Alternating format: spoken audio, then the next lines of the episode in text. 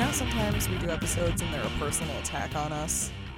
What do you mean? Like, you know, sometimes you research an episode and, and you're doing it and you're like, are are you, Are you, Are you- reading me? are you reading me right now? Because I feel like you're reading me Uh huh. and my life. Uh huh. So Is this going to be one of those? this is one of those. This is definitely one of those where I was doing the research and I was like, wow, personally attacked by this album. oh wow. Yeah. Did Like it did not mean what I thought it meant. so does it mean that like you relate a lot to Dave Grohl or very much. Okay. I very much relate to Dave Grohl.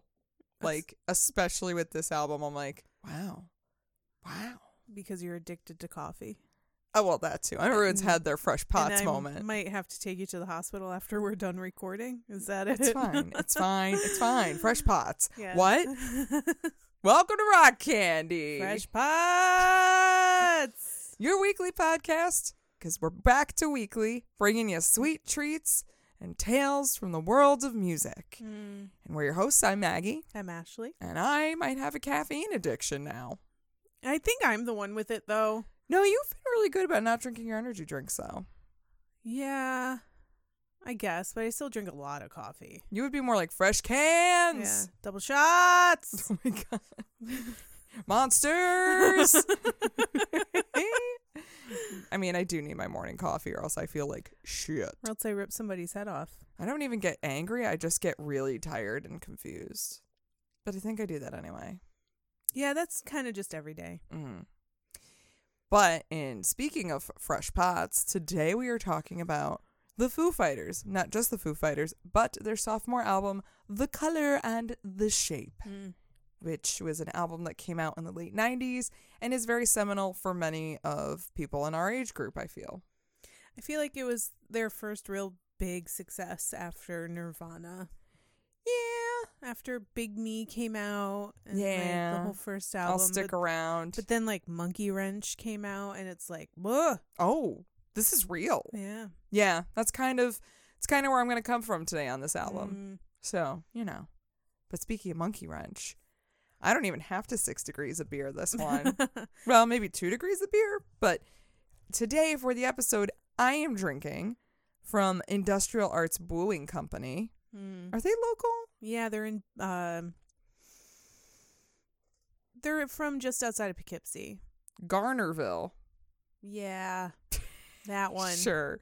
Anyway, It's just outside of Poughkeepsie. I was just there over the summer. oh, Poughkeepsie. Poughkeepsie. Yes, I'm drinking Pocket Wrench because don't want to be a Pocket Wrench. I don't think you want to be any kind of wrench. No. I would rather not be a tool, thank you. I don't know, maybe an Allen wrench. Alan. Allen.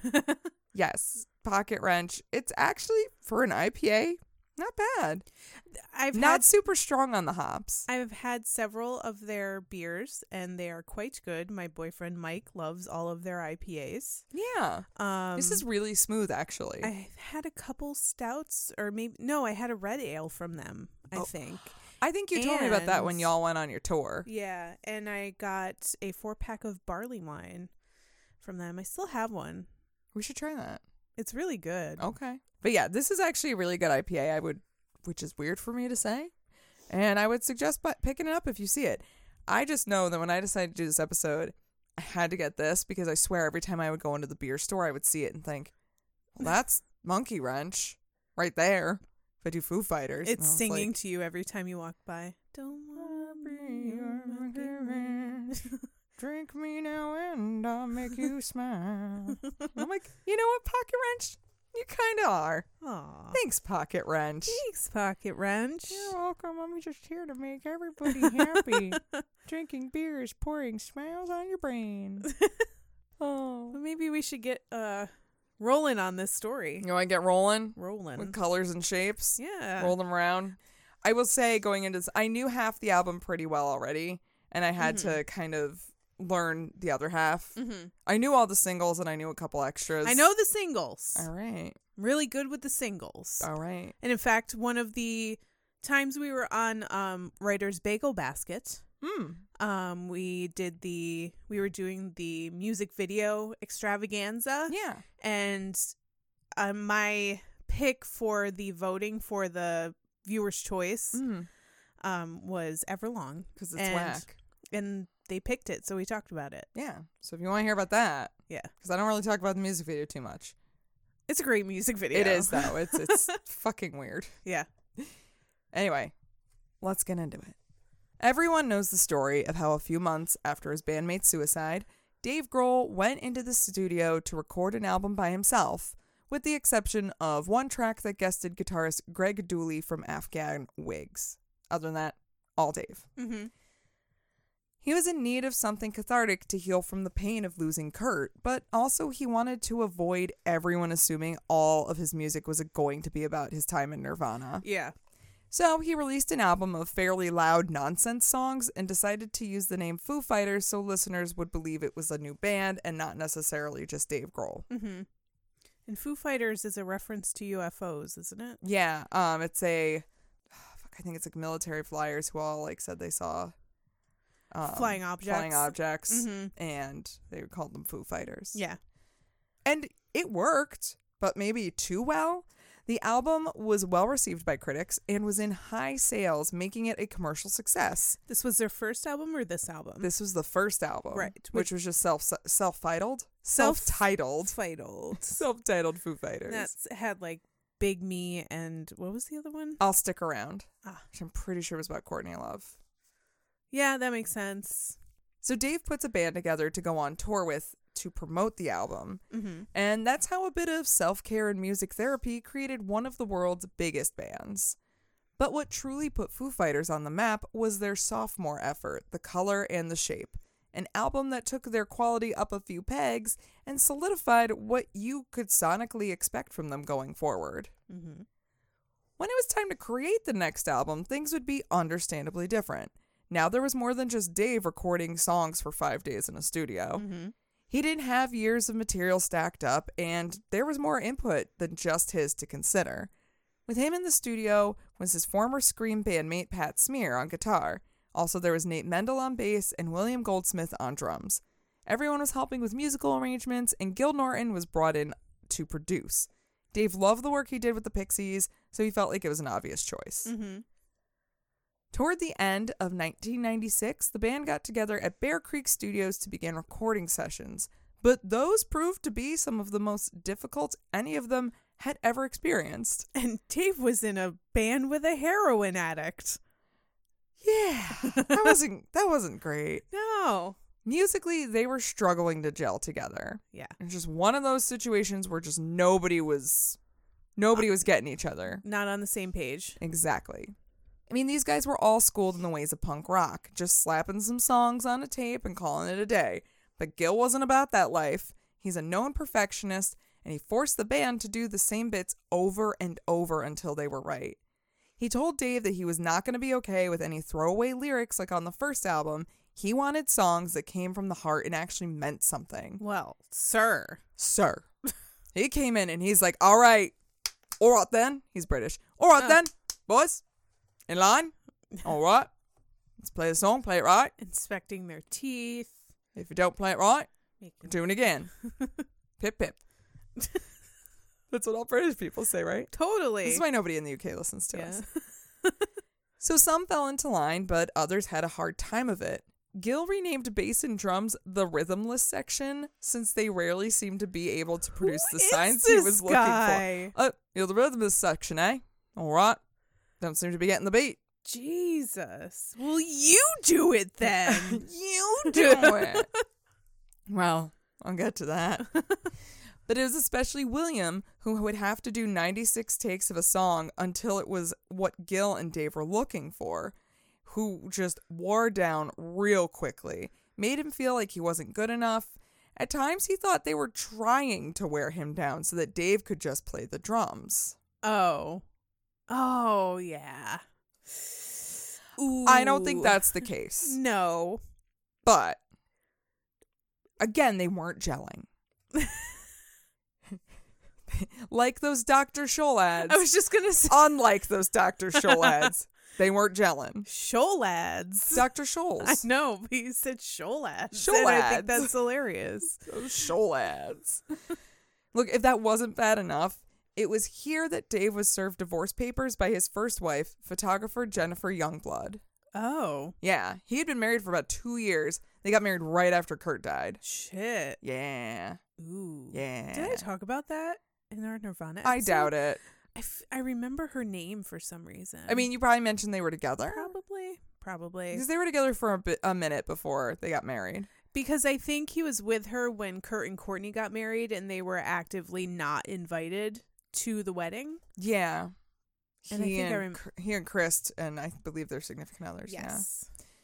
Yeah. Yeah. So that's happening on top of all of Mm. this. Mm-hmm. Mm-mm. As the year was coming to a close, everyone decided it would be best to take a Christmas break of sorts and part ways until the following month. They're like, Get all the right, Fuck out of each other's faces. right? Like, fuck off for a bit. let's just take a break, Mhm. little breather. We'll figure like we'll figure it out. Mm-hmm. When Dave went home to Virginia, he sat down and listened to the tapes of what they had recorded thus far, and he knew it just wasn't it. It was stiff and it lacked the heart that they were striving for.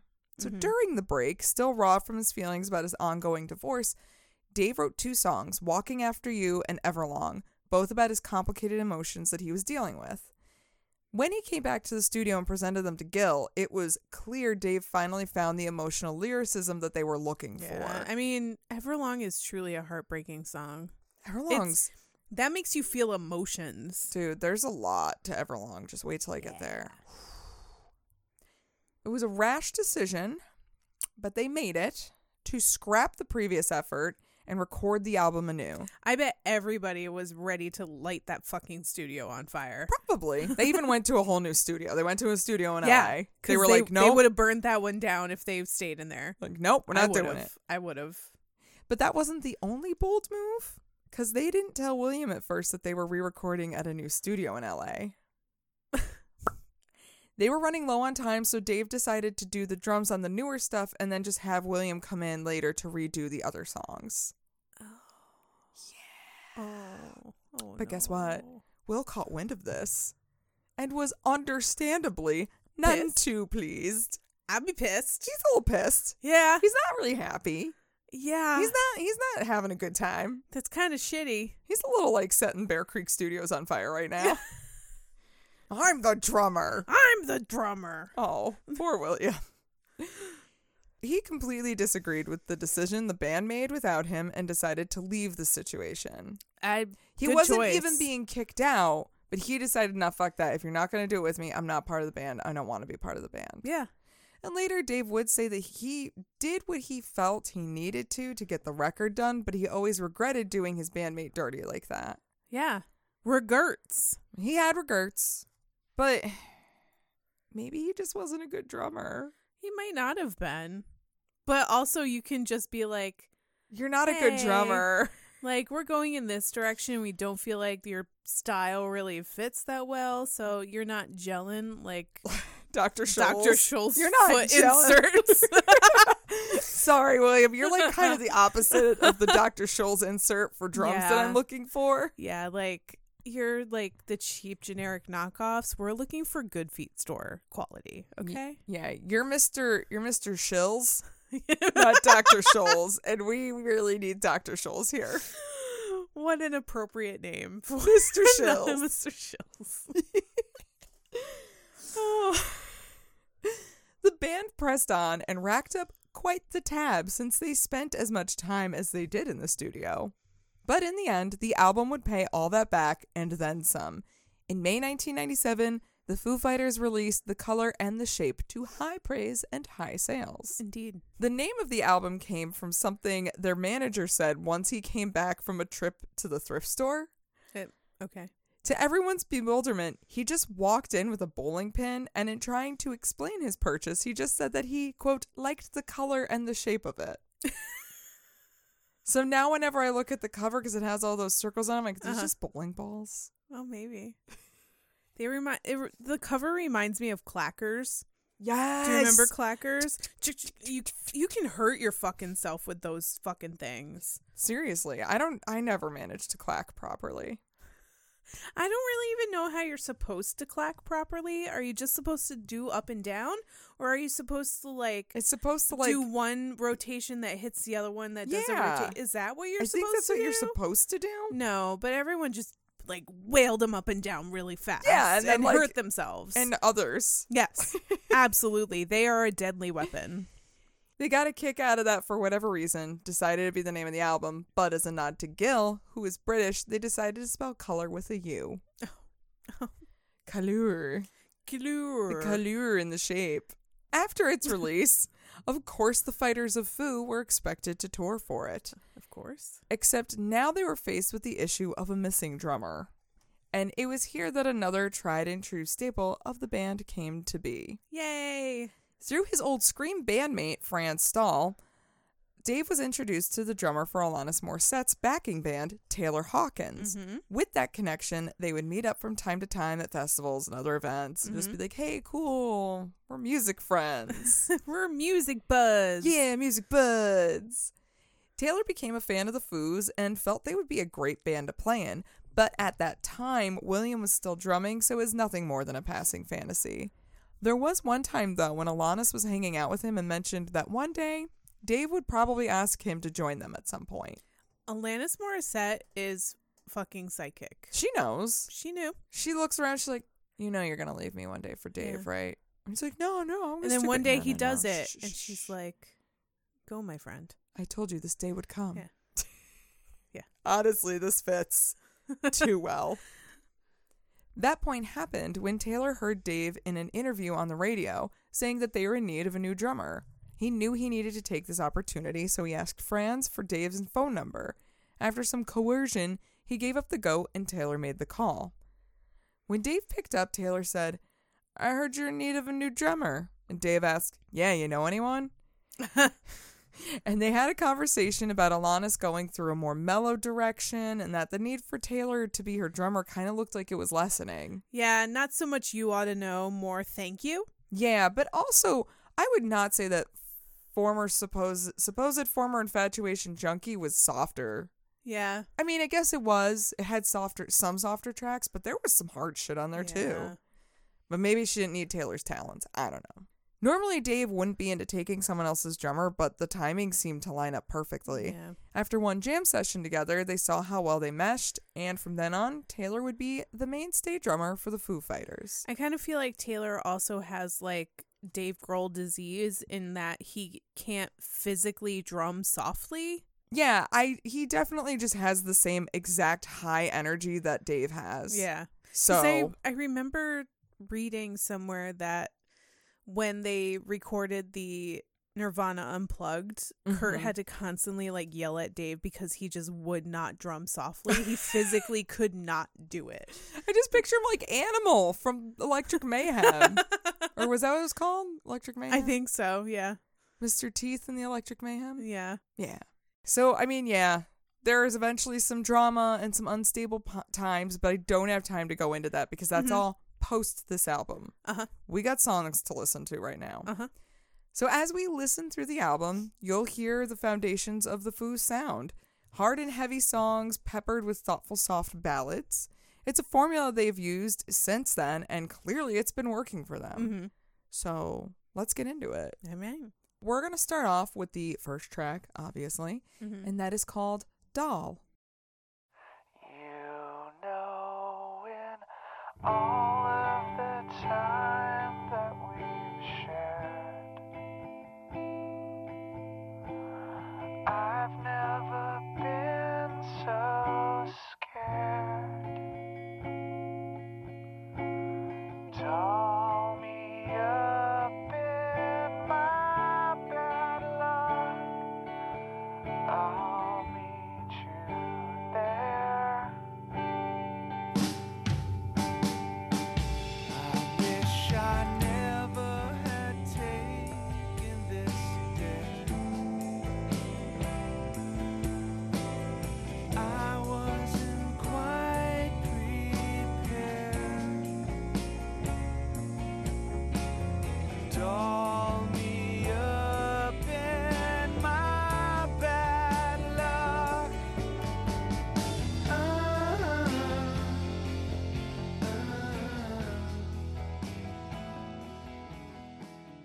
What a way to start off the album. Yeah, it sounds very just like Sad. and he's like, oh, guys, it's been it's been a time. Spend a time. Let me tell you about it with me this tell album. Let me tell you about this is the entire album. It's not a concept album, but I think it is. And that it all revolves around the same theme yeah. of shit being bad. That's a pretty broad theme, but like, yeah. Works. I mean, I guess it's about his like very small microcosm of bad shit, right. but really relating it to the macrocosm of bad shit. Yeah. As this album goes on, I'm going to tell you how much I relate to this. so, this song opens up the album perfectly. Short and sweet and to the point. Dave lets out his fears. It is pretty plausible that this is a mix of two things the fear of his divorce. What does that mean for him going forward? What about all the relationships and lifestyles that you develop around the marriage that is now gone? And the other fear could be in regards to jumping into a new musical project so quickly after Nirvana tragically ended. And while he needed that creative outlet, there are so many factors of the music industry and so many things that he had to go through in order to fully realize the Foo Fighters that there are those times where you're like, Am I doing the right thing? Is this really what I wanted? Is this the right path to go down? He wants to be dial- dolled up in his bad luck in order to protect himself from the worst case scenario, whether it be in regards to his love life or professional career. It's something most people do. Expect the worst, so if it happens, the impact is impact is lessened because you aren't caught off guard. And if it goes well, hey, nice surprise. Oh, look at that! I mean, everyone does it. Yeah. I don't know how to not do it anymore. Yeah. which I think has been really detrimental to me as a human. Because now I just always expect everything's awful all the time. Welcome to being a pessimist. I don't like it.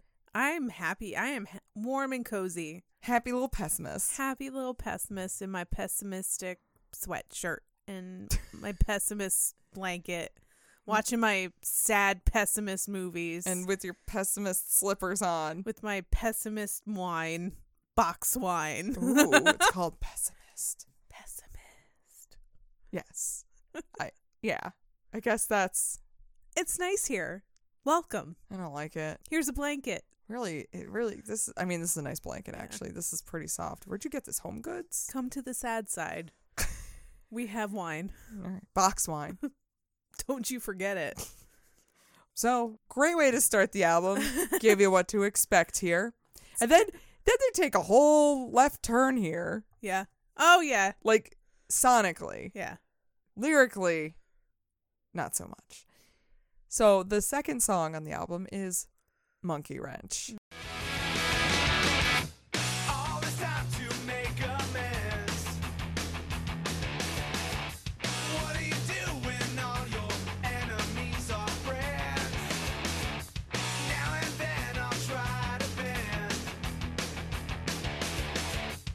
Under pressure, wind up snapping in the end. One in ten. One in ten. One in ten. Don't wanna be your monkey wrench. One more indecent accident. I'd rather leave than suffer this. I'll never be your monkey wrench. I forgot how much of a banger that song is. Pretty good one. It really is. That's a solid, just hard rock song. Yeah, even 20, 20 plus years later, So still good. a banger. I have a question. Um, who is the bassist? I can never re- remember his name, but I always reference him as the the guy from Sunny Day Real Estate. Oh, nah, Nate Mendel. Maybe Like that's who's on bass for this album. I know that I think Nate leaves after a while. he does, but then he came back, so he's currently. Oh, then I think this is Sunny Day Real Estate. Sunny Day Real Estate guy. I'm This is just Sunny Day Real Estate guy. I'm just gonna keep referencing him as that, but I'm pretty sure I remember him in this video. But I also was just happy that Pat Smear was in the video because I Yeah. love Pat Smear. I believe this is the only single video that, like, the only video of the singles that Pat shows up in. I thought he was in Big Me. Oh, I mean, in this album. Oh, he on the- actually yeah. does leave Foo Fighters He- he after does, this, yeah. and then Franz replaces him. Oh, Yeah, but just did not temporarily. know that. I know shit's be shit be wilding up in here. Seriously. So the first single off the album and a real banger of a tune. Dave started with one riff that just melted into another, and then another, and then you had a song. That's how m- songs work. Yeah, musically and lyrically, this song came together with ease. That's how songs work. That's- that is that not is- always how songs work. Not always, but you know, generally. that is how songs should work. That's how songs So I work. wrote a chord, Hmm. then I wrote another chord. then I put them together. These are chords. And then I got a Here's song. a song about chords. chords. Another song about his divorce on the side of when you know it's over and it's time to call it quits. yeah. Dave said, quote, this is a song about realizing that you are the source of all the problems in a relationship No. and you love the other person so much you want to free them of the problem, which is actually yourself, Oh. Yeah. That's different than what I thought it was about. right? Yeah, like I thought it was about somebody using him Yeah. as like he's the tool in this relationship. Yeah. He's being used. No. He's saying he's a monkey wrench, like he's like a monkey on somebody's back, like he's like an annoying tool or like he's not Oh. useful to Oh, well that his makes wife it anymore. sad. Oh yeah, no, it's a really sad song. God, this is this album's the case of the sads. Well, yeah, and oh, again, personally attacked. so these lyrics are on point too, Mm-hmm. such as now and then I'll try to bend, under pressure, wind up snapping in the end. A lot of times when you see a relationship failing, you make compromises to try to save it. This can build up resentment until you Oh, yeah. eventually explode, and usually it's over something really insignificant. Yeah. And you're just like, I can't fucking do this anymore. Yeah. And it's just about how you're trying so hard to keep this relationship alive, but it's killing you. And by it killing you, it's killing them. Yeah. Because it's not a good relationship to be in. Right. Yeah. There's that. The overall theme here is that Dave realizes that his unhappiness is only making things worse and it's time to leave the situation. Yeah. When they first discussed making this a single, they were actually a bit hesitant. Hard and fast rock like this just wasn't really big right now. Yeah, this was like 1997. Yeah. So boy bands were just starting. And like punk was like Green Day punk and stuff, but Yeah. it wasn't really about the hard rock yet. Yeah, the grunge was kind of over and everyone was like, yeah, let's take a break from this. Yeah, this is a lot. Where's all of our like one hit wonder bullshit? Yeah, that was our one hit wonder years. Our al- our alternative years, our Weezer years and Yep. shit like that. Oh, yeah. But yeah, they were generally concerned it wasn't going to be well received.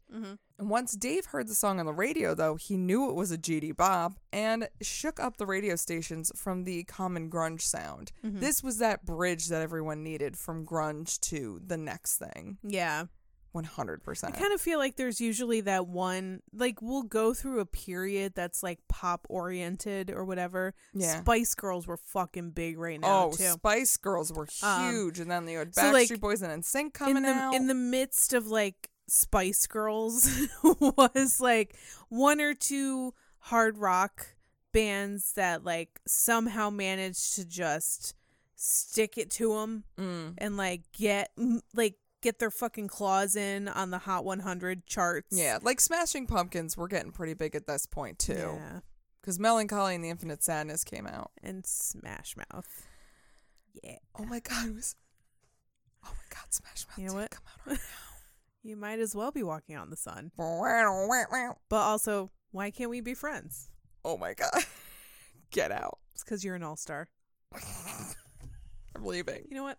Get your game on. It's- It's fine. Ah, go play. yeah, this is a hit. Peaked number nine on the rock charts. Uh, you know, It's a big deal. Wasn't whatever. Smash Mouth. but it wasn't Smash Mouth. Thank goodness it wasn't Smash Mouth. It was another weird name, like Foo Fighters. Yeah. We were really big into weird names. Dumb names that were really not good for bands. Next Uh, song. The, ne- the next song on the album is called Hey Johnny Park. Exclamation point. Yep.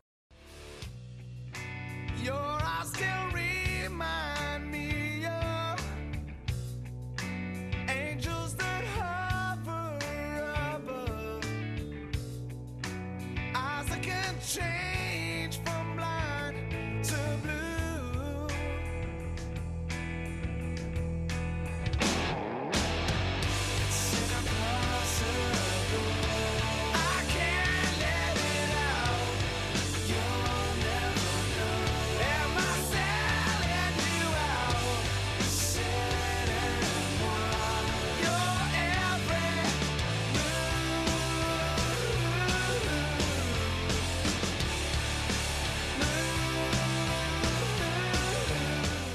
I really like this song. This is a very good song. I like that one a lot. Yeah, that one's fun. But what's funny is it, it this one strays from the theme Mm-hmm. Oh, and that there is no theme. Who's Johnny Park? well, there there is a Johnny Park. Oh, okay. Yes. Do tell. But according to Dave, this song's about 15 different things, so it's really hard to pinpoint any kind of common theme. okay. Yeah, he's just kind of like, I don't know, I got a lot of thoughts. This, I assume this was one of the first run Yeah. session songs. The best one of the bunch. Probably, because it's really good. Yeah. It feels like a fairly upbeat song, reminiscent of one of those days where you feel like you're on an upswing of a bad time. You're like, my day's been bad, but kind of, kind of feeling this. Getting through it. Yeah, not the worst day of the week. All right. All right. That point is reinforced with the lyrics This beautiful bruises colors, everything fades in time, it's true. This may have been written when Dave was feeling a bit more positive about his current situation. He's like, maybe, you know Mm. what? Everything fades. He I had can a make good it through. Day. Da, da, da, da. He Uh, Yeah, did. He, had the have a good- opposite of the bad, bad day, guy. He had a good day. He had a good day. opposite of bad day guy. it's the good day guy. It's Dave Grohl. yeah. Sure. He's usually the good day guy. He really is. Not not generally during this time period. Yeah. This was his one good day. The only thing I could really find on this song was Dave explaining the title. Quote, "The only reason why it's called Hey Johnny Park is because when I was young, my best friend was like, this kid who lived across the street from me called Johnny Park, and we were like brothers from ages 5 to 12. I hadn't heard from him since I was about 14 years old, and I thought if I named a song after him, he might call." Oh, Yep. that's so sweet. He's like, "Hey Johnny Park, call me." Has nothing to do with Johnny Park. this is clearly, clearly before the internet and social media was a real thing. Right. But you know, so it's so funny. So then of course, had to go on a deep dive to see if Johnny ever called him. Yeah. So one article from a very long time ago said he still hadn't reached out to Dave Grohl. Oh. But then I was reading through some Reddit threads and people were saying that, oh, yeah, no, I, I met Dave once and I asked him if you ever met Johnny or talked to Johnny. He said, yeah, I did. So I don't know if someone has information on whether or Yeah. not Dave found Johnny. I mean, granted, Reddit is not, you know, the best uh source of valid information. no. But um yeah, I would like to know. I want to know. I want to know did Johnny call Dave up? yeah, I really do, though. So if you have that information, please let us know. yeah. I need to know. Yeah. I want to know. All of them. But yeah, that's about all I got on this song. It's it's a Okay. pretty it's a pretty uh quick little baby there. Isn't it funny that one of the best songs on the album means absolutely nothing? Yeah, especially a, in a sea of songs that are so rich with emotion and lyrics and this one's Right. like I don't know, it, like musically it's a fantastic song and lyrically it's just I don't know, I just dug up from different emotional pits and tossed them all together and I made a little stir fry with it. Musical stir fry. Eh? That sounds delicious actually. Name of the album. Um also another question before we move on. Yeah.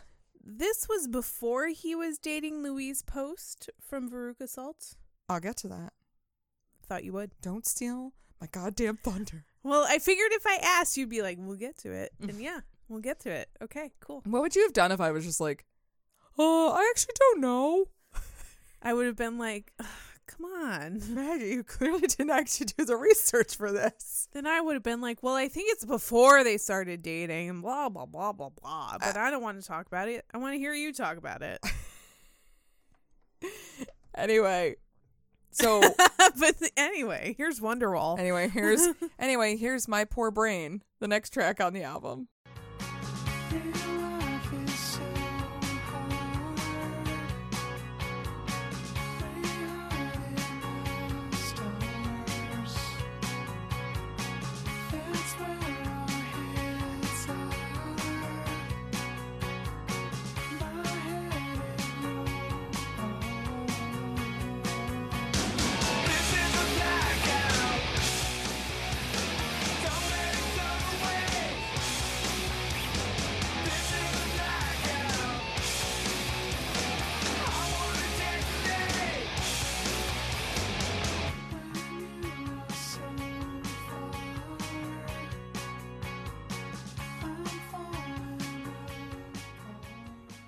song's also a bop, though. Yeah. I like this one a lot. I like the contrast between the light and sweet verses and the hard and heavy chorus. Are you doing my research for me? oh my god. Oh my god! No, seriously though, stop stealing my thunder. I'm sorry. I'm sorry.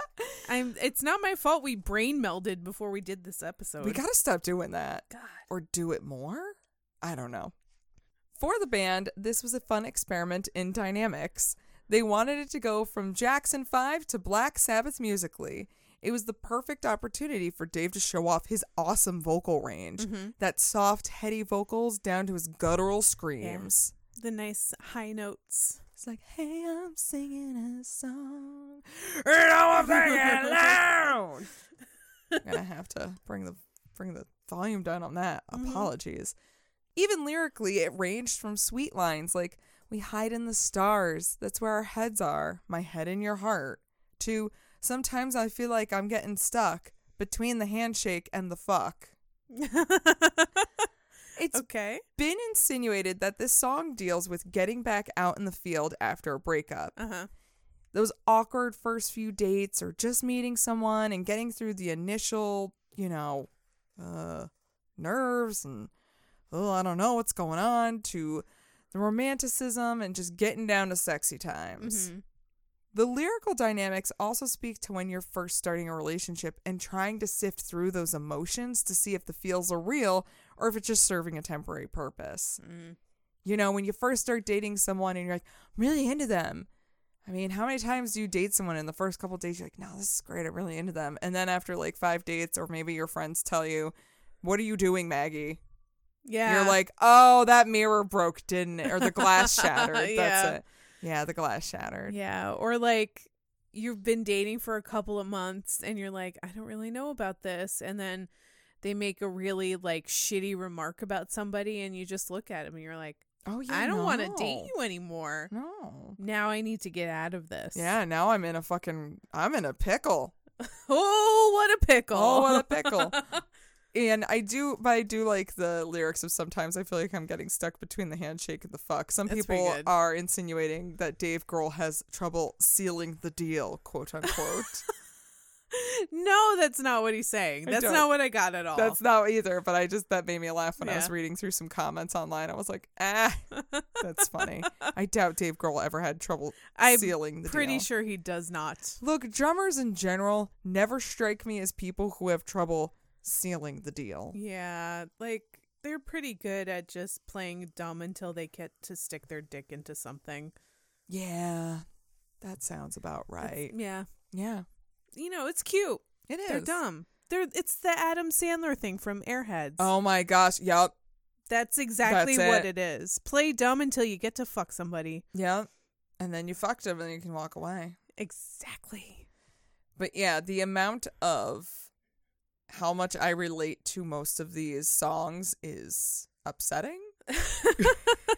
It's like, oh, yep, I know It's that. like I need to have a conversation with Dave Grohl. I do. I need to be like, yeah, We I- need to go over some things, sir. I Song by song. don't like that you were in my life apparently a couple years ago. Yeah. But also like years and years ago when I was in like 7th grade. Yep. Yeah. Yeah. What are you doing? Predicting my Are you future? psychic, sir? sir. So that's about it for my poor brain. So we're gonna scoot on over to the next. That's it for my poor brain. Gotta That's it go. for my Bye. poor brain. Good night, everybody. the next song is "Wind Up." Will I be happy on the back of the hill? Will you be happy when we're sharing a cell? Spare me the question since you know me so well. Someday you'll realize like a child I never All the soul that's in them, all I am, all I hope you never see me wonder what is wrong with this am, all I am, all I hope you never see me wonder.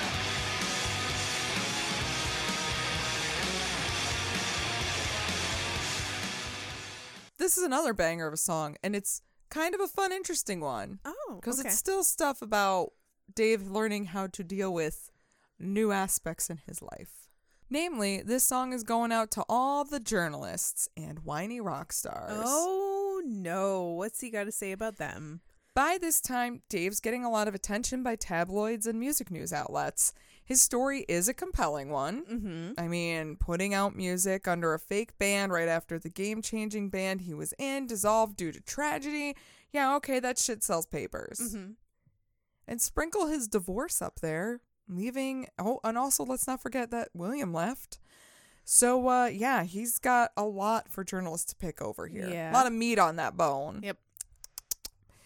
Later, he would comment that the way they acted, it's almost like they want artists to fail. Like the way that they go after The people. media? Yeah, yeah, the media. Like, oh, can you believe that, like, he's doing so well? And it's Yeah. like, yeah. he's How can he possibly do so well when his friend that he barely r- even knew and wasn't super close with committed suicide?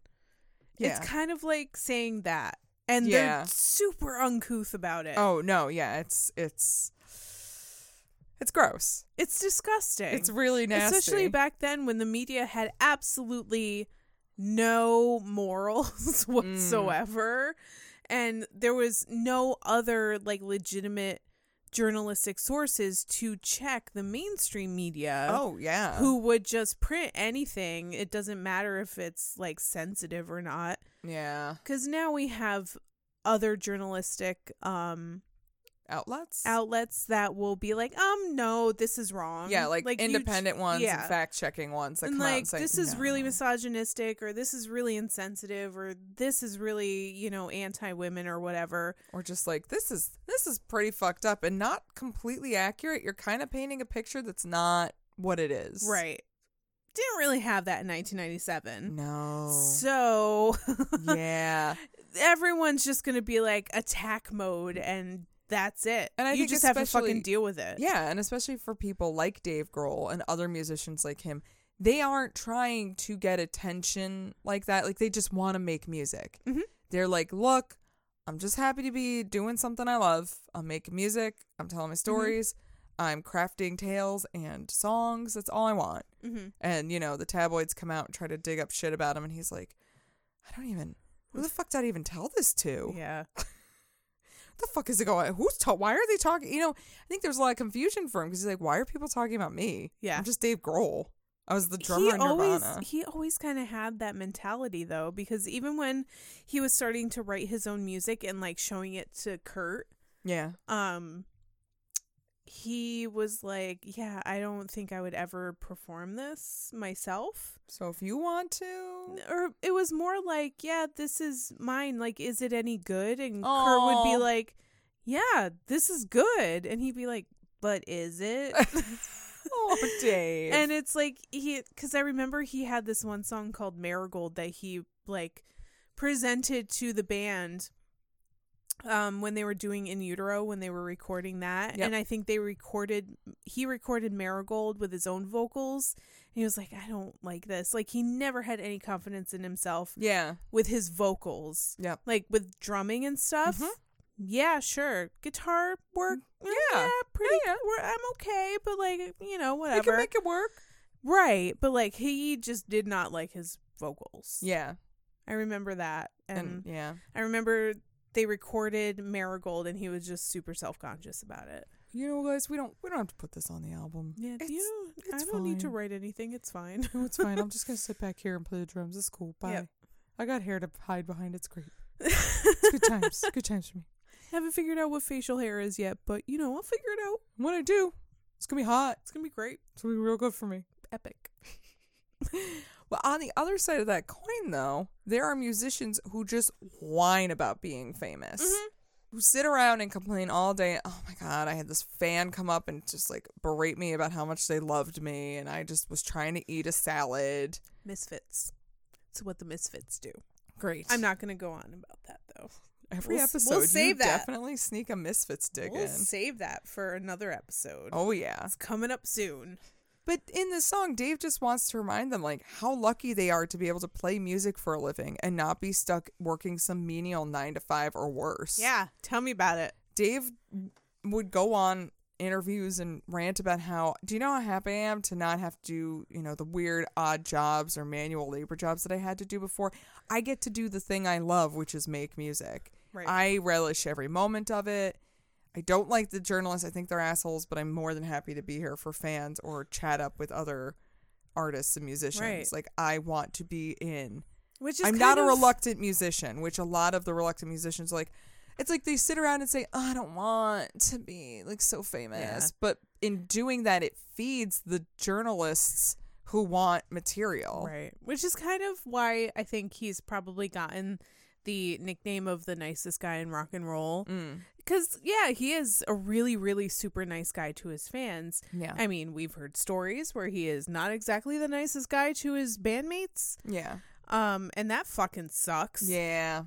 But, you know, when you're really super nice to your fans because you're super appreciative of what they Yeah. are allowing you to do, I kind of have to give respect to that. I think there is also a level through the many bands that I am researching in the current moment.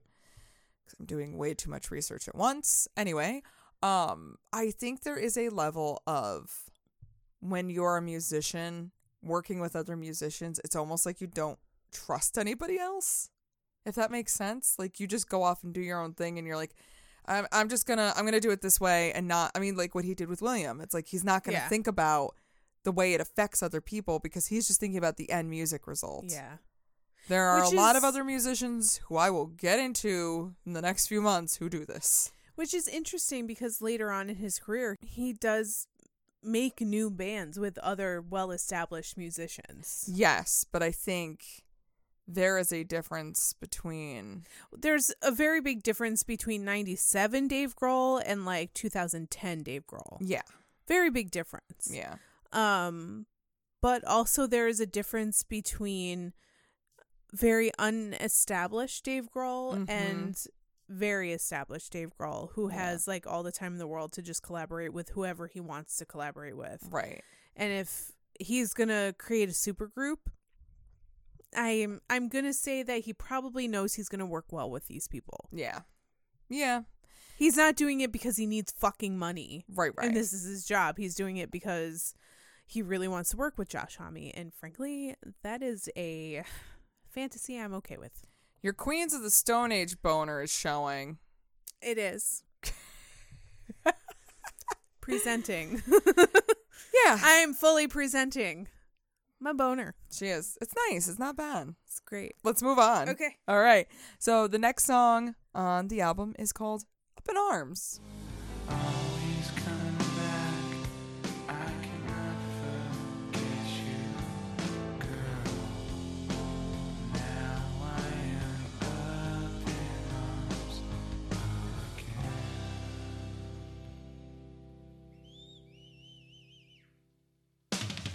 The rain is hitting you, my dear. I'll tell my friends.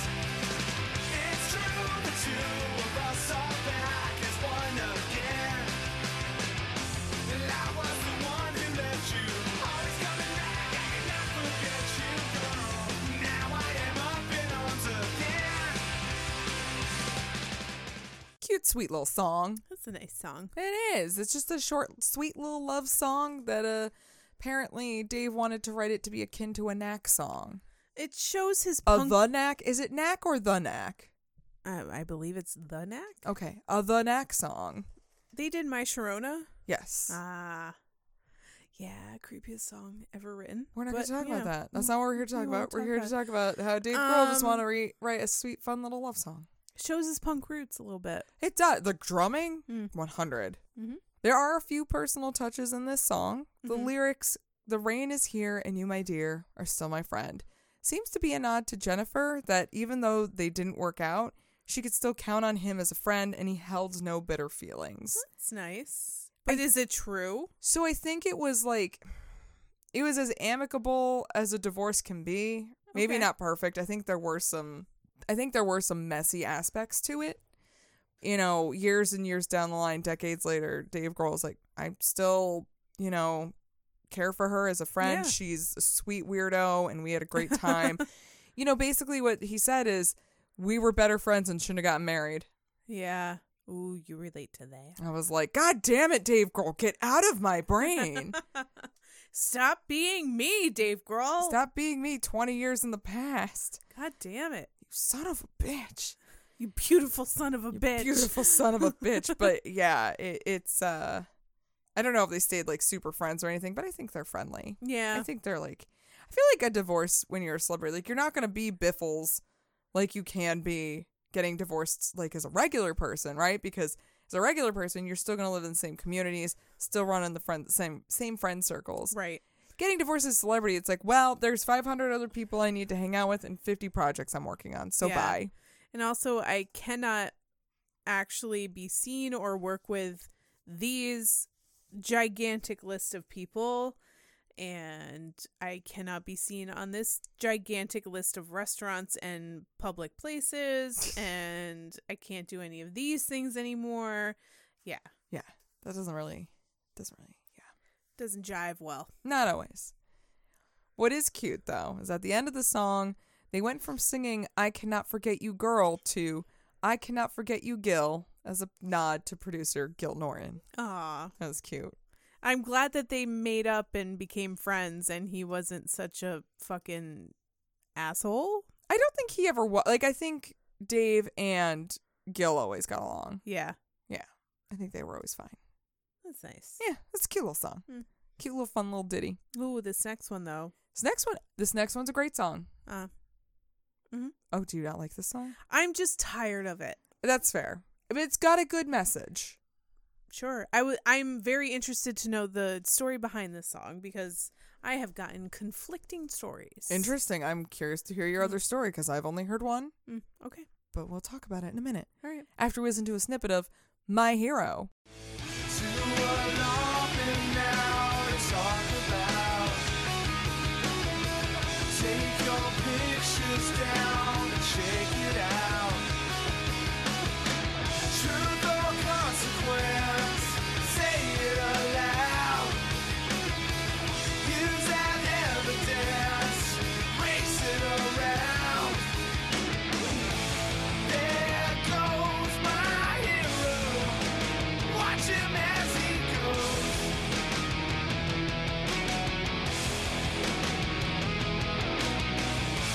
There goes my hero. He's ordinary.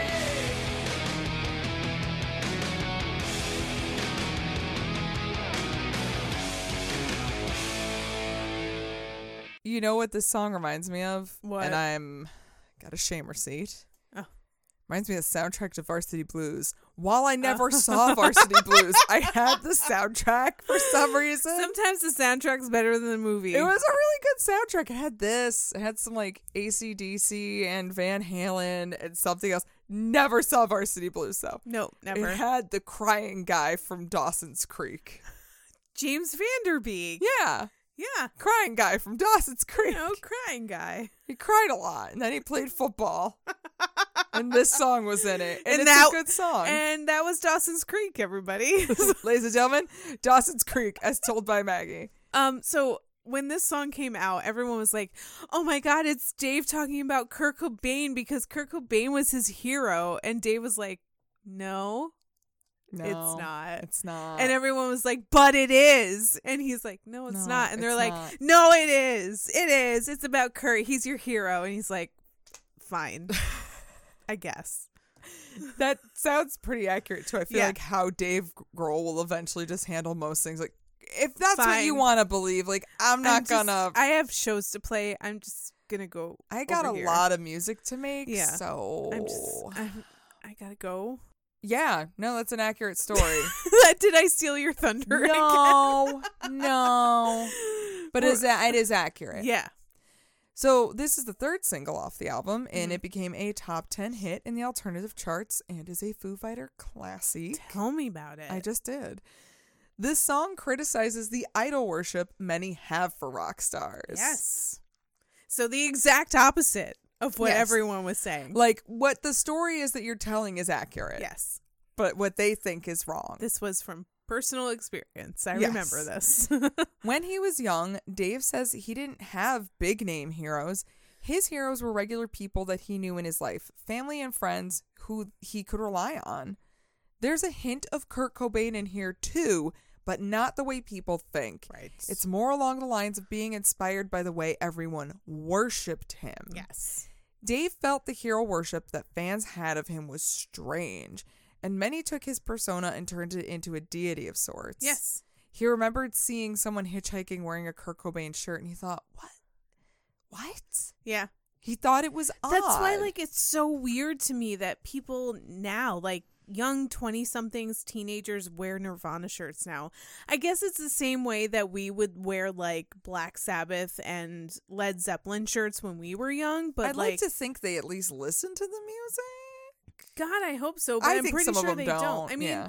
fucking Courtney Kardashian was just photographed wearing a Cannibal Corpse shirt. There is no Granted- way. Granted, she is older than me, but like, There's no way. there's no way. There's abs or you know what? Or if there is, she let her real persona show. Yeah. And at some point a few years ago, Kim Kardashian was photographed wearing a Morbid Angel shirt. And I'm like, you don't fucking know who Morbid Angel is, bitch. You can't read that name. You don't know what that says. You can't read that fucking shirt. You don't know what you just put on.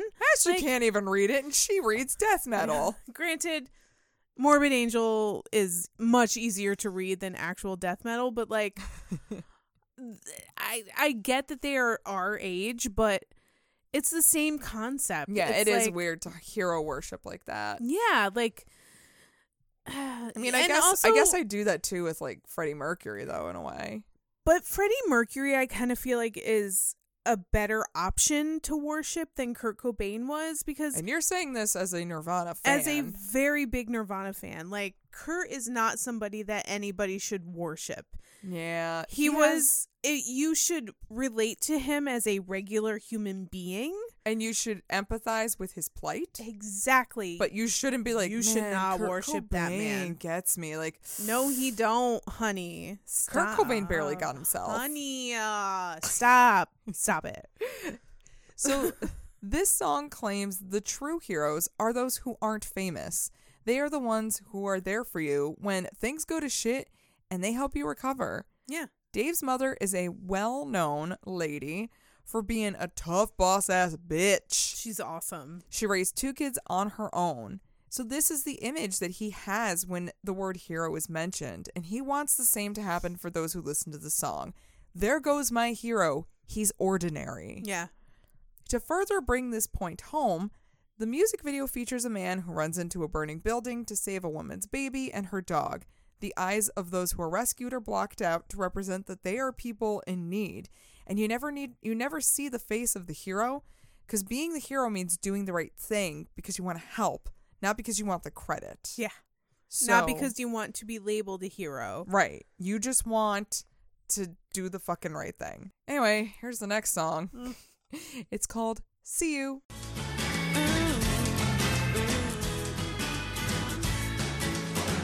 These steps I take don't get me anywhere. I'm getting further from myself. One thing is always true. Good it is to see you. See you.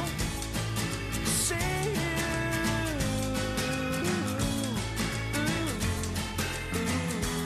you. Ooh. Ooh. Ooh. Ooh. Dare I say that one's dancy? That's a little, cute little bop. Cute little Yeah. ditty. Little ditty bop. Bob Diddy. Bop ditty. it's there's not a lot to the song. Mm-hmm. Only Dave liked it. Everyone else wanted it off the album. Everyone's like, I "Fuck this mean, song." Maybe you should take that into consideration. But like, it's a fine song. It's a fu- it's like two and a half minutes. It's cute. It's fun. It's actually was one of Dave's favorites on Oh. the album. So he decided to go back into the studio and he redid the drum part to sound like the Queen classic "Crazy Little Thing Called Love." yeah, I can see that. Right? Yeah. And once I heard that, I was like, oh yeah. Missing called love. I just can't handle it. It Yeah. has like an old school 50s vibe. Yeah. It's just a quick little pop interlude in a sea of deep, thoughtful tracks, which might be why Gil didn't like it. That makes sense. Gil's like, I, wa- I want serious shit. And J- Dave's like, but this is all just serious fun." all the time. I'm Gil. I'm serious. You know what? I think this is a concept album in the sense that it is a concept on Dave's life at this time. Yeah. He's like, I need this one to live. Yeah. And everyone's like, all right, we'll let him have it. He made it sound like Fine. crazy little thing called love. We'll let it slide. Fine. But swear to God. Anyway, we need to keep moves moving because we still got a lot of tracks left and we're over an hour. Oh boy. Yeah. So the next track is called Enough Space. I was waiting for something, maybe flying machines. That's when I found Lily, best I'd ever seen. Put her on the ceiling, try to make her my own. People line up to see, but they never see. Hear that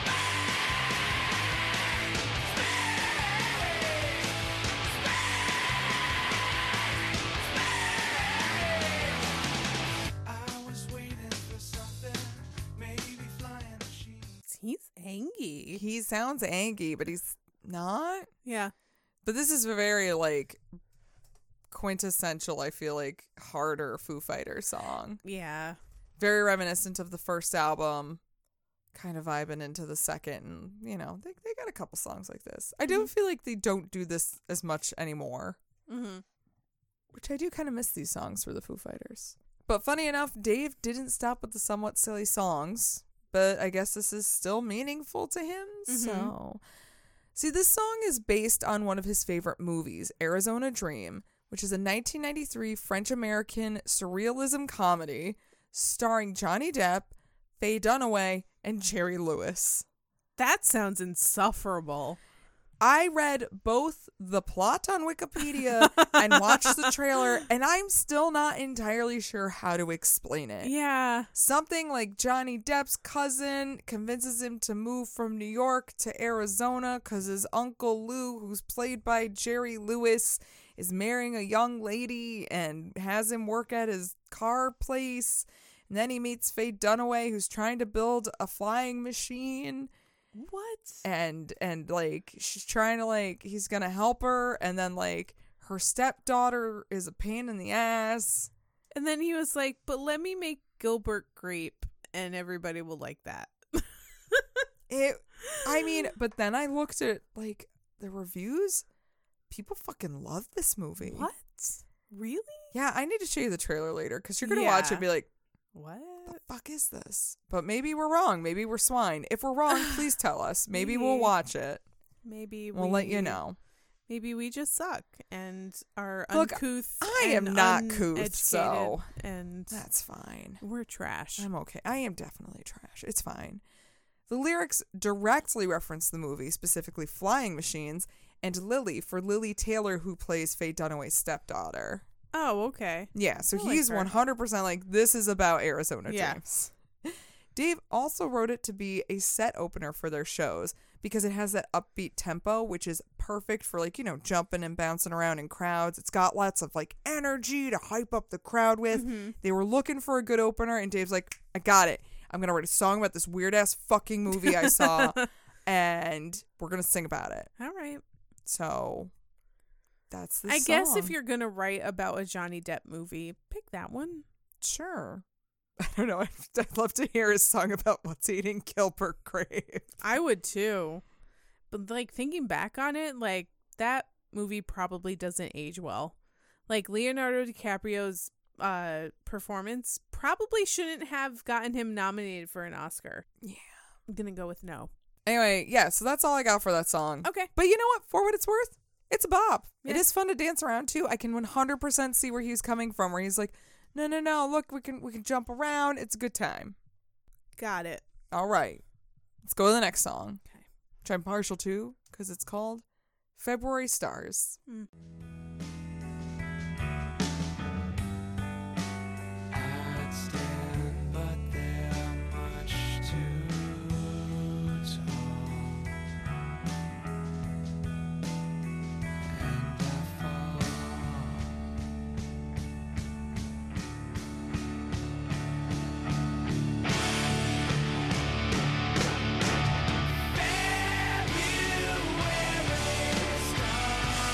February stars.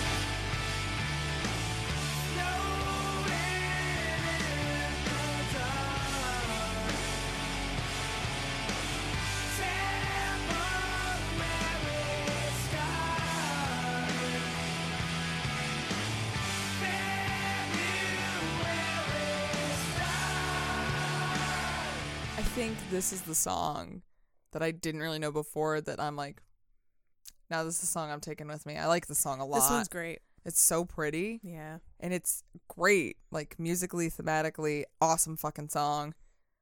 Thumbs up, Dave Grohl. You fucking did it. I mean, you did it before, but you did it again. I th- think that this is um a really good example of an ethereal ethereal rock song. Ooh, yeah. There was like a point in like the late 90s early 2000s when rock bands like this were making some were making songs like Hole was doing it, Smashing Pumpkins were doing Oh, it. yeah. Smashing Pumpkins were like really great at this time of making ethereal, whimsical sounding yes. rock songs that like really conjured up a very specific emotion and a very specific feeling. Yeah. And I am here for that feeling. Yep. It like spoke to like the witchy goth girl in me. Yes. Absolutely. And this song hits that nail right on the head. It's like you listen to it like at twilight, and you're kind of sitting outside, Yeah. yep. enjoying like a nice quiet Candles. evening. There's no fucking cars driving by. It's like a really nice, like cool September evening. oh, fire pit or No. like or like just sitting in your room and it's dark and you have one of those lamps that like spins around and puts shapes on the walls like that's the kind of feeling that i get now I'm just like, yeah, I'm just sitting in my room when I was in high school, just l- sitting on the floor, laying on the floor, just kind of looking at the ceiling, the sun setting, and I'm just like, yeah, February's it reminds me of a very specific shade of blue done. Mm-hmm. like i don't know if that means anything to anybody but it's a very specific shade of dark twilight blue Yup. which i just painted my living room that color See, I'm I'm putting it a little darker than that, but I know exactly what Yeah. color you mean. yeah Oh man, that color and this kind of song brings me to a very specific late 90s period of my life when I was really into Nirvana and really into like ethereal hard rock music. yeah. oh gosh. Now I just want to like drink beers and get like a giant canvas and just paint that blue on a canvas and Yes. see where I can go with that, I which just- isn't far because I'm a terrible artist. I just want that blue on everything that I Mm. own. Yep. Okay. Well, that's all about that song. Oh, This is how 90s we are is that we can equate it to a very specific color Yep. and a very specific sound that rock bands were Ugh, producing and at like the a time. feel in the air. Yes. Nope. Very much. Yep. I'm there. I'm there. High school Maggie's right there. Yep. So Dave says this is a song about quote hanging on by the tips of your fingers and hoping you don't slip and fall. Certainly a sentiment he was likely experiencing at the time. Hello junior high. Oh my gosh, seriously.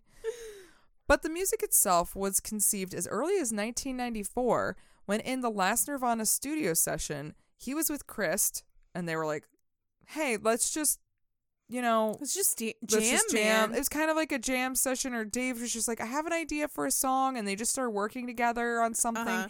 And Chris was actually Chris was actually playing the harmonium, and I Oh. don't know if Dave was on drums or guitar, but he was just making up lyrics, and they were making up the basic chord progression and stuff Mm-hmm. for it. So Chris had a hand in this, Mhm. even. And apparently, at the beginning of the recording of the of the draft that they made in the '90s when he was still Nirvana, you can hear a cat meowing because a stray let itself into the studio. Aw. But I had searched far and wide; I cannot find that demo. Aw. So if anybody like knows where I can find it on YouTube or whatever, please send it my way because I want to hear. I would love to hear it on a harmonium Just a because I bet nice- that'd be fucking pretty. that would be friggin' awesome. that would be real smashing pumpkins right there. Super smashing pumpkins. Those pumpkins are smizity smashed. Indeed. all over my junior high dreams. Somebody just like smashed a harmonium all over my my fucking binder from seventh grade. All over my junior high memories. Oh, yes. Well, speaking of, for me, I think this is more of a high school memory. Oh boy. even though it did come out when we were junior high. But this is a song Yeah. that we all know. You know it. We know it. It's Everlong. Tonight, I'll throw myself into the blue and out of the red, out of the head she sang.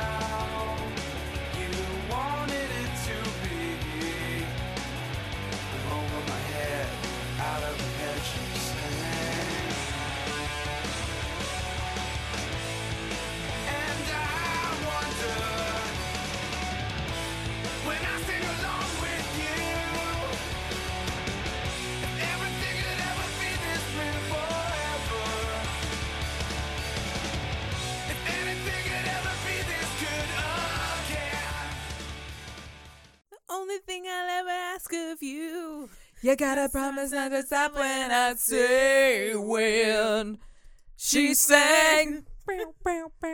oh, but this song, It's still a fucking jam. it's still I've heard fucking it, jam. I've heard it so much, and I still love it. Haven't gotten sick of it. But does this also bring you back to where that last song brought you back? Like this- Absolutely. it still brings me back to high school.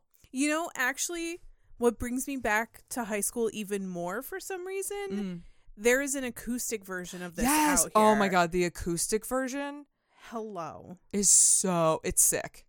It's amazing. It should be put in the hospital in the infirmary. It's sick.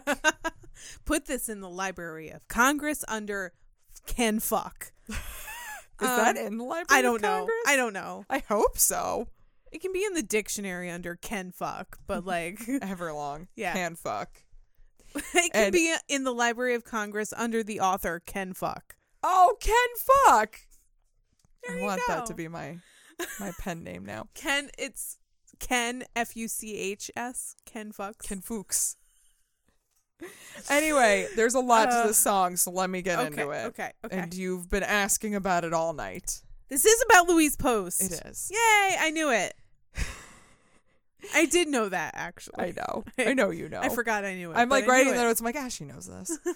one of the most iconic Foo Fighters songs turns out to be one of the most complicated. Yes. So this song was written during the December break in 96 while Dave was not just reflecting upon his divorce with Jennifer, but also finding himself falling for a new love. He had recently kindled a relationship with Veruca Salt's Luis Post. Mhm.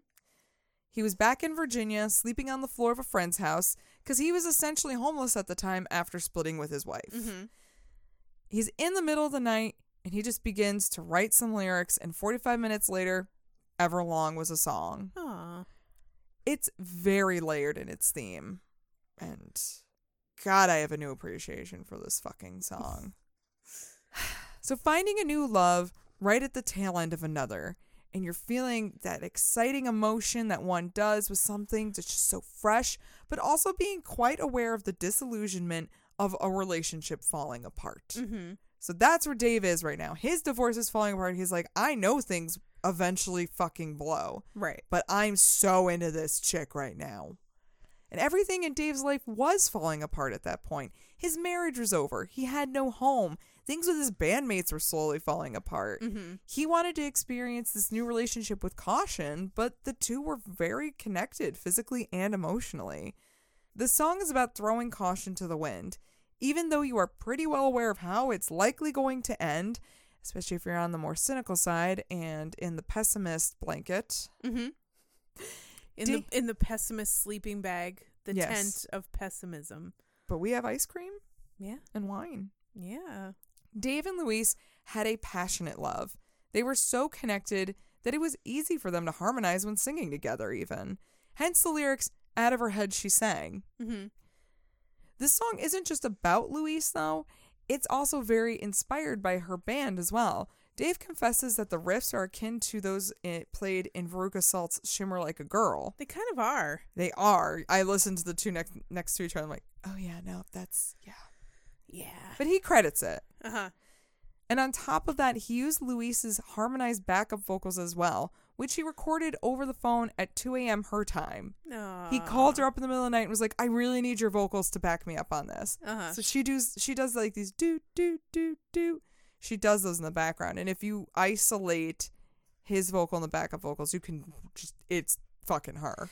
Well, also in the acoustic version, like there's no harmonies in there, but it's super easy to harmonize when singing Oh, along yeah. to it. It is a nice, easy, basic uh, melody that you can find. Like, oh yeah, I can find the third here. It's not that Yeah. hard.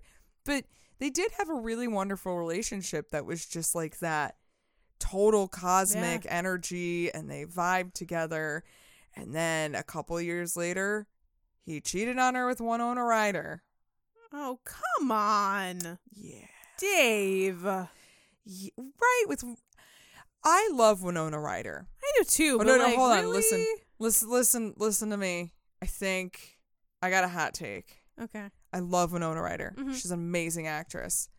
I am willing to bet, though, if we were in a real life, just regular human scenario, she would be that girl that we would always look at and be like, Why is everyone so fucking into her though? Yep.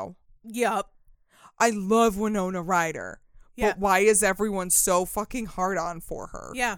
Oh yeah, there's a person in my periphery right now Yes. who I am like screaming internally. Like, why does everybody like this person? I don't fucking I don't get fucking it. get it. I don't I don't get fucking it. get it. She's gorgeous. Yeah. She's an amazing She's actress. a fine the real life person is a fine person. I'm sure she's a fine person. And I'm sure if I got to know her, I would like her. But at this moment, everyone's kind of shoving her down my throat, and I'm like, I don't get it. I don't get it. Stop this. Yeah. yeah. But anyway, so that's the song of Everlong. Mm. It's not just about a breakup, it's not just about a newfound love.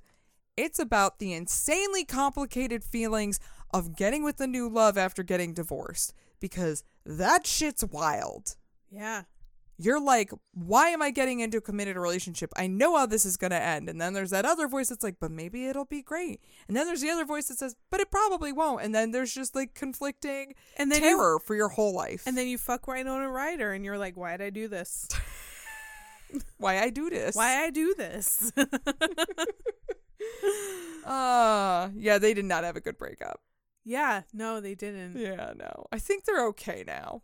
Like, I think it's like they're fine. Yeah. Because, I mean, why are you going to give a shit anymore? But still, Yeah. she was like, Time heals all wounds. or I at guess. least, or at least makes you be like, hmm, whatever. Or at least is that nice shiny layer of new skin over the wound. Yes. Just keeping everything together. Just barely. Yep. And you can always see you're like, there's like, yeah, that's probably that that accident happened. Yeah. Mm. Yeah. Speaking of accidents, Oh. we're Oh. gonna we're gonna talk about another song called "Walking After You." All right.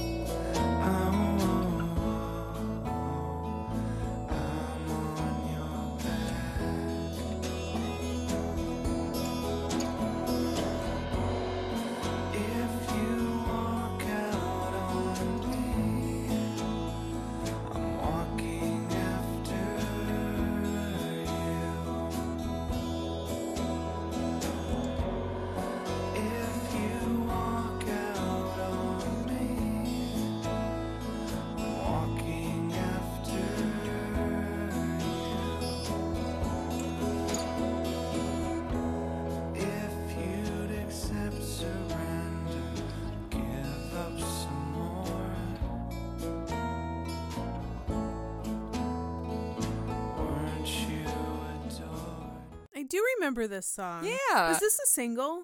Yes. It was Okay. a single. It was also on the X Files movie soundtrack. Yeah, that's not how I know it. Okay, that's how I know it. And I actually was very torn because I kind of the X Files soundtrack version is different than this one. Oh. It's this is a bit more acoustic. The other one is it just has more Oomph. oomph to it, and I like it a bit better. Mhm. But I decided to stay real to the album, so Yeah. I was like, well, I'll just play the album version. Yeah. This was actually one of my favorite Foo Fighters songs Yeah, because it's beautiful. I thought it was a lot more romantic than it is. Um I'm not I'd say with the lyrics probably not. Yeah, no, well, I mean, like, I listened to the lyrics and I interpreted it in my own way, which Yeah. is sure, I'm sure is fine. Dave Grohl would probably be like, you can interpret this any way you want. Yeah. But now that I know the meaning, I'm like, oh, it's still very beautiful. Mhm. Dave says, quote, it's an emotional, sappy song about getting dumped. Aw. Another track written by him alone during the break between sessions. Mm-hmm. It covers the feelings that he initially had when Jennifer served him the divorce papers. Mm-hmm. He really wallows in it here with lyrics If you'd accept surrender, I give up some more. Weren't you adored? Sounding as if he can't believe this is truly the end and bargaining with her to stay. Mhm. You know, That like, is a stage of grief. it is a stage of bargaining. grief. Man, divorce it's a weird fucking grief, man. Though if you walk out on me, I'm walking after you. Now I think about it, it sounds kind of stalkerish. It does. It's totally creepy. I don't think that's how Dave meant it. no. I don't think that's why he what he was going for. And that initially wasn't what I saw. I Yeah. thought it was like cuz I've got I'm on your back and like I'm walking after you. I thought that was like almost like a I'm going to be here for you. I'm a net Yeah, for you to yeah, f-" yeah, I thought it was a love song. I But thought now it was that- like a I'm I'm walking always after here you. for you. I'm here for you. Yeah. And like I'm on your back like I'm going to make sure nobody fucks like I with got you. your back. Yeah, I got your 6. Yeah. You know? And now but I'm now like, that we're pushing "Oh." 40 and we're fucking jaded, we're like, oh, that's creepy, dude. Oh no, it was because I researched this album. I still at 37 was like, no, this oh, this is sweet. It sounds so beautiful though. this is what boyfriends are supposed to do. well, I just like I'm like, oh yeah, that's somebody who cares about you. They got your back. Yeah. No, listening to it now, I'm like, no, that's fucking creepy, dude. What are you doing? Just like, if she wants to go, just let like, her go. let her go. Yeah, let her go. Stop it. You're embarrassing yourself. I think the way he meant it was more like a look, I'm walking after you, like I've got your back, like I still want to have a relationship, like a friendship. I still want this to be something. He Mhm. wants an amicable breakup. right. So I don't think he means it in like a creepy stalker way. I think he means it in like a if you ever need any, should you need us. Yeah. Should you need us? Dave Grohl's basically what's his face from Labyrinth. Um, uh, Hoggle? he's just Hoggle. Fine, do you want him to be? Or Oh, Ludo? he's Ludo. Okay. Or Sir Didymus? No, he. Oh, he's Sir Didymus. He's Sir Didymus. Yeah, you know what? He's just Sir Didymus. Yeah. Should you need us? so, there is one song left on the album. Okay. It's the last one. Mm-hmm. It's a perfect little bow in the album, Okay. and I'm gonna call it "New Way Home." Okay. If you could manage me, I'll try to manage you, but lately it's all I ever do. I felt like this on my way home. I'm not scared. I pass boats and the kingdom. I'm not scared. I'll never tell you the secrets I'm holding. I know these things must bore you. I can't find another way. I'll never tell you the secrets I'm holding. I love this leash that holds me. All I can think of when I hear this song is somebody in the background just aggressively shaking a tambourine. They Like- are. like to a point where they like put themselves on the floor in exhaustion because they are shaking that tambourine so hard. They like wake up the next morning, their arm hurts because they shook the tambourine so much. but they just wake up like shaking their hand because they're just so used to just shaking that tambourine. this is my life now, right? Yeah. right? You look like you're jerking yourself off. I am. God damn it! I can't believe you figured it out. Well, New Way Home serves as the final look at a shit time in life and trying to keep the optimistic spirits up. Ugh, gross. The optimism came into our little pessimistic room and was like, "Hey, I got coffee." and everybody else in this pessimistic blanket fort was like, "Fuck off." No, I was like, fresh pots? and they're like, fresh pots. And I'm like, And you are the one person who's actually an optimist who was like, "Yeah, fresh pots," and everybody else was like, I just moonlight as a pessimist. "You weren't really one of us. you knew it. You knew I was never really a pessimist. We were just your waiting room." I mean, look, the wine was great. The I- box wine was I great. love the blanket fort. I mean, this was great, and I I thank you so much for the Franzia, but they got like a real good Pinot Noir yeah. over here and like Dove chocolate. So Also, like, their cold brew on nitro. I gotta get it on this. I'm sorry. but I'll, I'll probably be back in like two months. No. And then I come back in two months, you're like, we knew you'd be back. we knew it. okay, Cupid didn't work out for you so well, did it, Maggie? I don't. Does oh, you know what? We're not getting into it. We're not even. Nope. As he says it, the lyrics sum up Dave's journey of quote emotions and pitfalls and ups and downs. But at the end of the day, you realize that you're not scared anymore, and you're gonna make it. Oh, that's so disgustingly optimistic. I know, I but hate it's so it. sweet. I hate I it. love it. Fine. Near the end, he sings, quote, I love this leash that holds me when I try to run away, which reads to me that the leash is his determination. When he tries to run away from everything, his career, relationships, anything in between. His spirit keeps him going, even knowing it won't always be the best of times. He's not giving up. Good for him. I appreciate the tenacity. I think it's lovely. I think it's a great sentiment. Sometimes you have those days where you're like, you know what? Fuck this. Like, I am worth it and I can make it and I can fucking do this. Gosh darn it. People like People me. like me. There was a title track for written for this album, but it ultimately did not make the final cut. It was recorded during the first sessions and ended up being too raw and thrashy for the final product. Too thrashy. you know what? That's great. Uh it has been put out in re-releases and I listened to it and I can see what they mean. Yeah. It did not Doesn't fit. The, it did not fit the vibe Mm-hmm. because I was listening to it. It's a good song. Uh huh. Do not get me wrong, but it belonged more on the debut. It does not belong on the sophomore. Okay. The color and the shape came out to critical praise, with many saying that this was paving the way for the future of rock.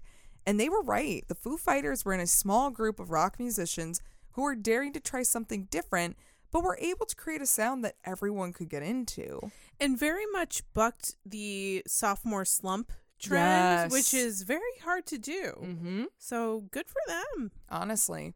I found it funny that a lot of critics' biggest issue was with the production, finding it distracting and too radio friendly and polished, which is a criticism Nirvana had received as well. And it turns out mofos just needed something to pick at. Yeah. And that's usually what they pick at when they have absolutely nothing else. good. Oh, this sounds too good. But if it sounded slightly less than good, they would be like, "This really- sounds terrible." You really should up the production on this Yeah. one. Maybe try it a little harder. yeah, you like you cannot win when it comes to music critics, and that's why music critics are fucking bunk. They really like They're who, bullshit. who I Who- have never based who an opinion. Literally, who bestowed upon to you the "I get to criticize everybody" crown? Yeah. and allowed you to just be like, this is my opinion, and what my opinion is, is what should go. And it's like that's no, you're an idiot. Fuck no, yourself. Nobody should base their opinion on something, especially an album, based on what you think. Yeah. That's so stupid. I don't give a shit what you think. I don't know you. Well, it didn't even matter though, because commercially, the album was a huge success and solidified the Foo Fighters as a mainstay in the music world, peaking at number 10 in the Billboard 200 and producing a few videos that had heavy rotation on MTV. It all just made them pretty unforgettable. I mean, Dave Grohl's face in fisheye lens in the monkey wrench video Oh my is God, like yes. ingrained into my brain Yep. at this point. So Yeah. And I'm going to say it this is a perfect album. All the tracks are good, nothing is a throwaway. Even the stuff that, you know, some of the band members viewed as like, this isn't really what we're going for, it's still good. It's still a bop.